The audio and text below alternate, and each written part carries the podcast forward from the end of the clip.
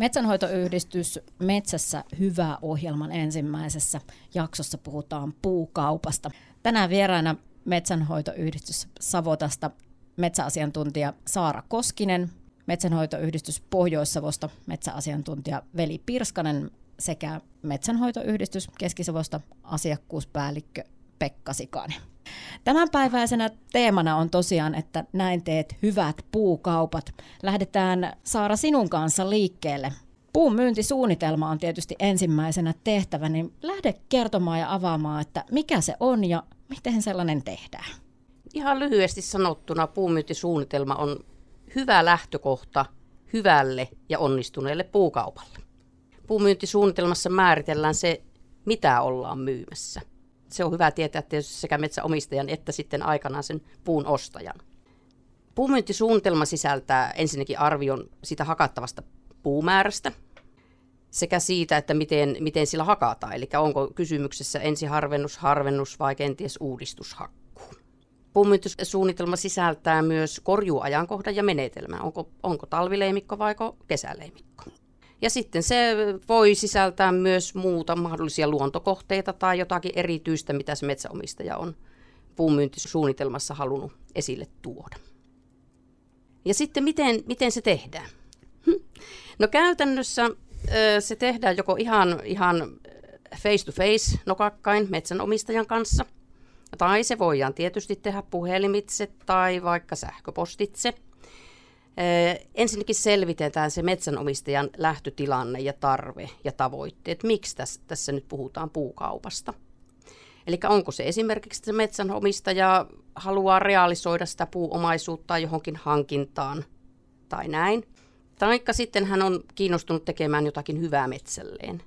Esimerkiksi sen ensiharvennuksen tai harvennuksen, mitä se metsä kaipaa. No tämän metsäomistajan tahtotilan lisäksi sitten selvitetään se, että mitä siellä metsässä on. Eli joko ajantasaisen metsäsuunnitelman pohjalta tai muun metsävaratiedon pohjalta, tai ihan mennään sinne metsään katsomaan, että mitä tarpeita siellä on, harvennustarpeita, muita hoitotarpeita, tai sitten, että onko joku kohta metsässä jo sitten semmoista vanhaa ja ränsistynyttä, jonka on aika siirtyä pois uuden taimikon tieltä, eli tehdään uudistushakkuut. Että näin se tehdään. Face to face sen ihmisen kanssa – hänen tarpeitaan kuunnellen, hänen metsänsä tarpeita kuunnellen. Ja kun se tehdään sitten paperille tai hankkeeksi, niin sitten voidaan lähteä siihen seuraavaan vaiheeseen, eli kyselemään hintoja, eli kilpailuttamaan sitä suunniteltua leimikkoa. Saara, hei, tuossa kun sinua kuuntelin, niin mietin, sanoit, että metsäomistajan tarpeista lähdetään, mutta mitä jos metsäomistaja on sellainen, että se ei oikeastaan vielä itse ymmärrä, että mitä se metsä tarvitsee, niin silloin tarvitaan tietysti neuvoja metsäasiantuntijalta. Joo, tämä on itse asiassa ihan normaali tilanne, että metsäomistaja ei tiedä. Ja sen takia metahoitoyhdistyksen toimihenkilöt juurikin ovat, että niiltä kysytään ja ne tuo niitä asioita esille. Ne, ne löytää siellä metsässä niitä tarpeita, mitä siellä kannattaa tehdä sen tavoitteellisen metsän, metsätalouden kannalta. Ja sitten käydään se keskustelu metsänomistajan kanssa. Metsäomistaja kuitenkin on metsän omistaja, mutta hän tarvitsee monta kertaa niitä ammattilaisen neuvoja ja näkemyksiä.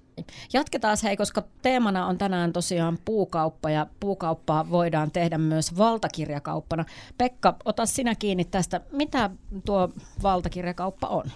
No sitten kun tämä puumyyntisuunnitelma on valmis, niin metsäomistaja voi valtuuttaa MHYn metsäasiantuntijan hoitamaan tätä puukauppakokonaisuutta omasta puolestaan. Ja lyhyesti todettuna valtakirjakaupalla tarkoitetaan sitä, että maaomistaja antaa metsäasiantuntijalle valtuudet viedä asiaa kaikissa vaiheissa eteenpäin. Ja tähän kokonaisuuteen kuuluu tarjouspyyntö, puukaupan tarjousvertailut, kaupan teko ja korjuun valvonta. Ja tarjouspyyntövaiheessa sitten pyydetään yleensä kaikilta ostajilta tarjoukset tästä kaupan kohteesta ja, ja tehdään sitten tarjousvertailu maanomistajalle eri ostajien välillä ja, Ja tässä tarjousvertailussa toki korostuu sitten eri ostajien tarjoama hintataso ja sitten toinen erittäin tärkeä asia, niin tämmöinen katkonta-analyysi voidaan toteuttaa tästä tarjousvertailumateriaalista. Että meillä MHYllä on käytössämme tämmöistä katkonta-aineistoa, jota on kerätty toteutuneista valtakirjapuukaupoista. Ja tämän, tämän aineiston pohjalta pystyy sitten tuottamaan tällaisen niin kuin analyysin, että näiden puuhintojen lisäksi, minkä ostajan kanssa päästäisiin niin kuin parhaaseen rahalliseen lopputulokseen niin kuin kokonaisuudessaan. Tämä tarjousvertailu sitten esitellään maaomistajalle ja maaomistaja saa sitten oman ratkaisunsa tehdä siitä, että minkä yhtiön kanssa kauppaa lähdettäisiin tekemään ja vai tehdäänkö ollenkaan? Että joskushan voi olla niin, että pyydetään vaikka, vaikka tarjoukset, mutta kauppaa ei tehdäkään, vaan jätetään se asia niin kuin vielä hautumaan.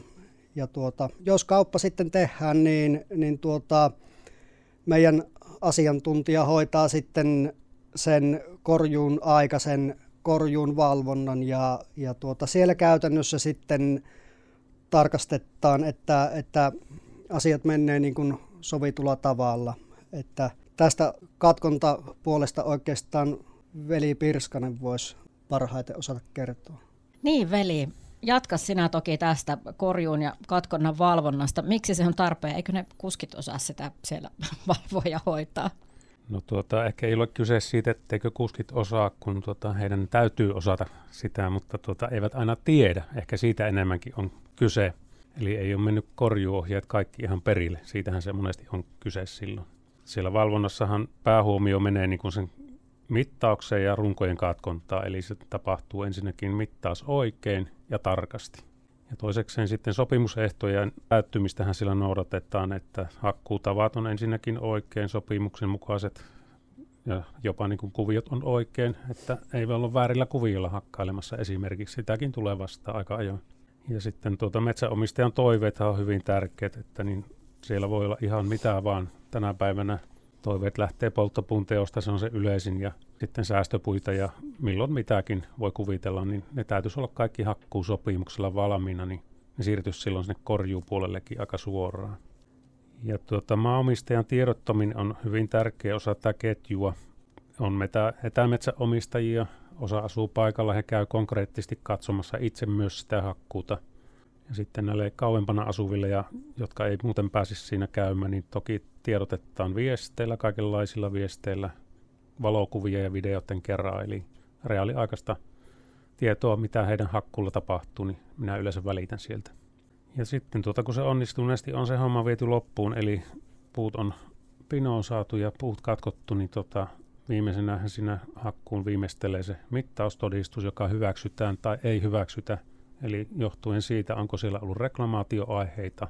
Jos niitä on, niin ne käsitellään siinä vaiheessa ennen kuin mittaustodistus allekirjoitetaan. Koska sen jälkeen, kun se allekirjoitetaan, niin yleensä siinä lyhyt varoaika on enää, joka helposti menee umpeen, niin mielellään aika äkkiä reagoida aina. Ja tietysti aina heti on paras reagoida, kun se huomataan kesken hakkuunkin.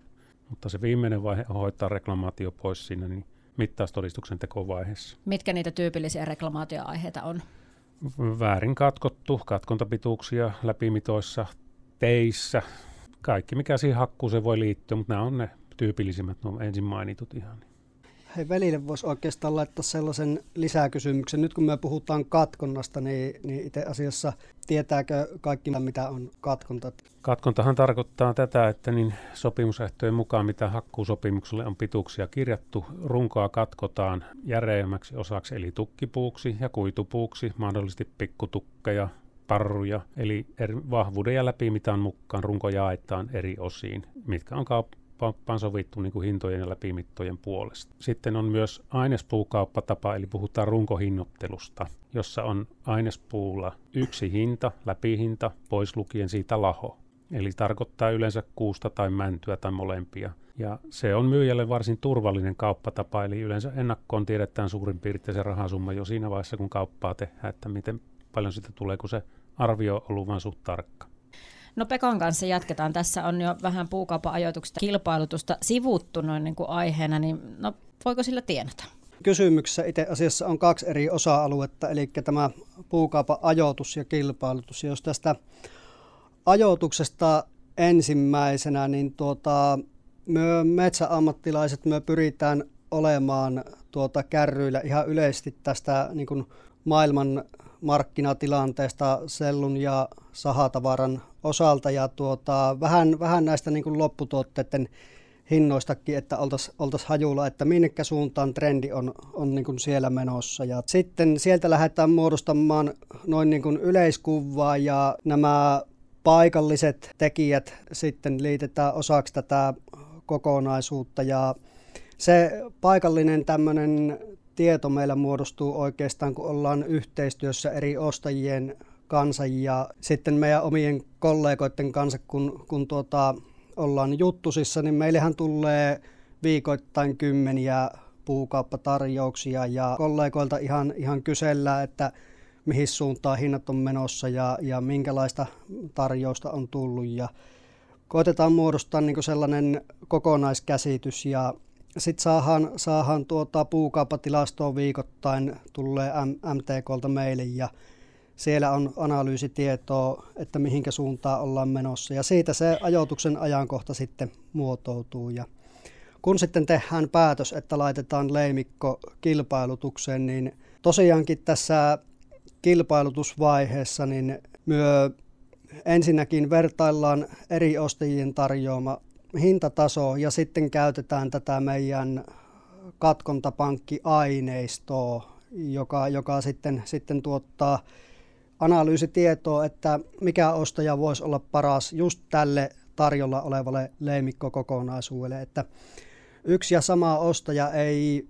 milloinkaan ole tuota paras mahdollinen siis kaiken näköisille leimikkotyypeille. Eli, eli joku ostaja voi, voi maksaa paremmin harvennuksista, joku, joku tekee eri omasta jälkeen vaikka koivutukkileimikossa ja näin poispäin, niin tuota, sellaiset erot myös saadaan niin kuin sieltä ostajakohtaisesti esille. Ja oikeastaan tärkein puun hintaan vaikuttava tekijä on nimenomaan tämä kilpailutus. Eli aina, olipa ajankohta mikä tahansa, niin aina tuota, ostajien väliset hintaerot on yleensä kuitenkin tuhansissa euroissa keskikokoisessakin kaupassa sitten. sitten. Eli se on tärkein osa, osa tuota sitä, sitä kannattavan puukaupan tekemistä. Just niin kuin tällä hetkellä nyt tämän syksyn kuluessa, niin sanoisin, että tämmöiset syksykorjuukelpoiset kantavien maiden harvennushakkuut, kuituleimikot, niille on kovaa kysyntä, että maailmantilanteesta johtuen tuota, nyt, nyt kotimaassa kuijun kysyntä on poikkeuksellisen vahvalla tasolla ja edelleenkin niin kun, tuota, sitten järemmät päätehakkuut, tuota, varsinkin tuota, sulamaa aikaan korjattavat päätehakkuut, niin niille on hyvä kysyntä ja tuota, sen on laittanut merkille, että tuota, talvikorjuukelpoisiin avohakkuisiin, niin niillekin on kysyntää, mutta niiden suhteen ollaan pikkusen varovaisemmalla kannalla kuin, kuin sitten näihin tuota, sulamaa aikaan korjattaviin. No se johtuu oikeastaan siitä, että maailman tilanne on epävarma, että mihinkä suuntaan menee, menee niin kuin yleinen maailman tilanne. Sinne sydäntalveen on aikaa vielä kuitenkin monta kuukautta ja ennen kuin puut on sitten sieltä kattehtaalalla, niin, tuota, niin, niin siihen vielä, vielä niin kuin on epävarmuutta siinä loppumarkkinassa kuukausien päähän.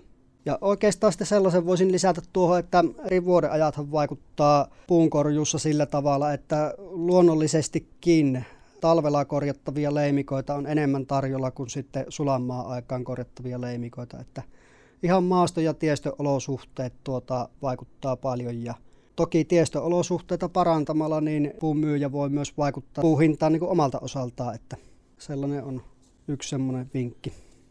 Tähän liittyen voisin sanoa sellaisen yleisen vinkin metsäomistajille, että olkaa aina yhteydessä, vaikka tekisitte ja hoitaisitte itse puukauppa, niin olkaa aina yhteydessä alueen metsäasiantuntijaa metsähoitoyhdistykseen, että me saadaan viikoittain kuitenkin kymmeniä tarjouksia ja tuota, meillä on aina, aina paras tietämys, minkälainen on niin kuin vallitseva hintataso tällä hetkellä, että, että ne puut ei vaan tulisi liian halvalla myydyksi.